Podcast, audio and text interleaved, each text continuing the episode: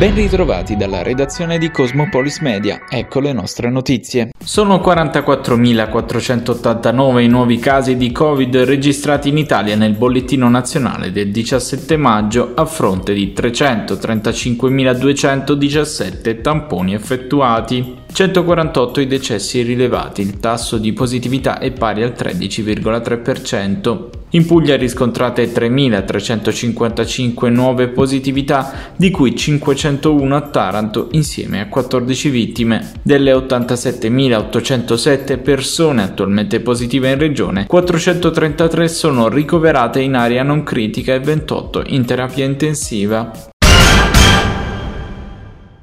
Dal prossimo primo giugno saranno riattivati i CUP, i centri unici di prenotazione in provincia di Taranto. Ad annunciarlo il consigliere regionale Vincenzo Di Gregorio, vicepresidente della Commissione Sanità, che ha espresso tutta la soddisfazione per il provvedimento parlando di giusto ripensamento dell'ASL. Ci sono voluti sette mesi, chiosa però Di Gregorio, per riattivare dei servizi che già c'erano e funzionavano. Addetti ai lavori e cittadini hanno vissuto in questo periodo non pochi disagi.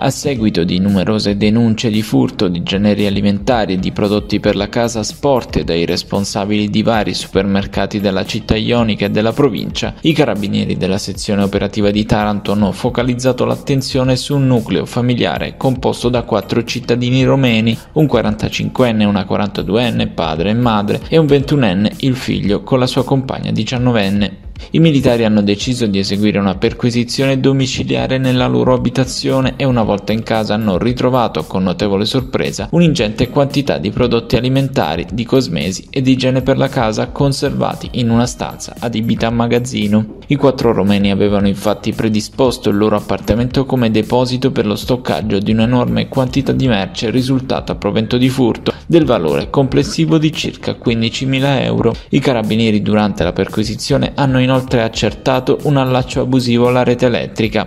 Tutto il nucleo familiare è stato denunciato in stato di libertà per il reato di ricettazione, mentre i due genitori anche per furto di energia elettrica. Parte dei prodotti rinvenuti dopo il riconoscimento è stata restituita ai supermercati depredati, mentre la restante merce è stata consegnata alla Caritas di Taranto e ad altre associazioni di volontariato.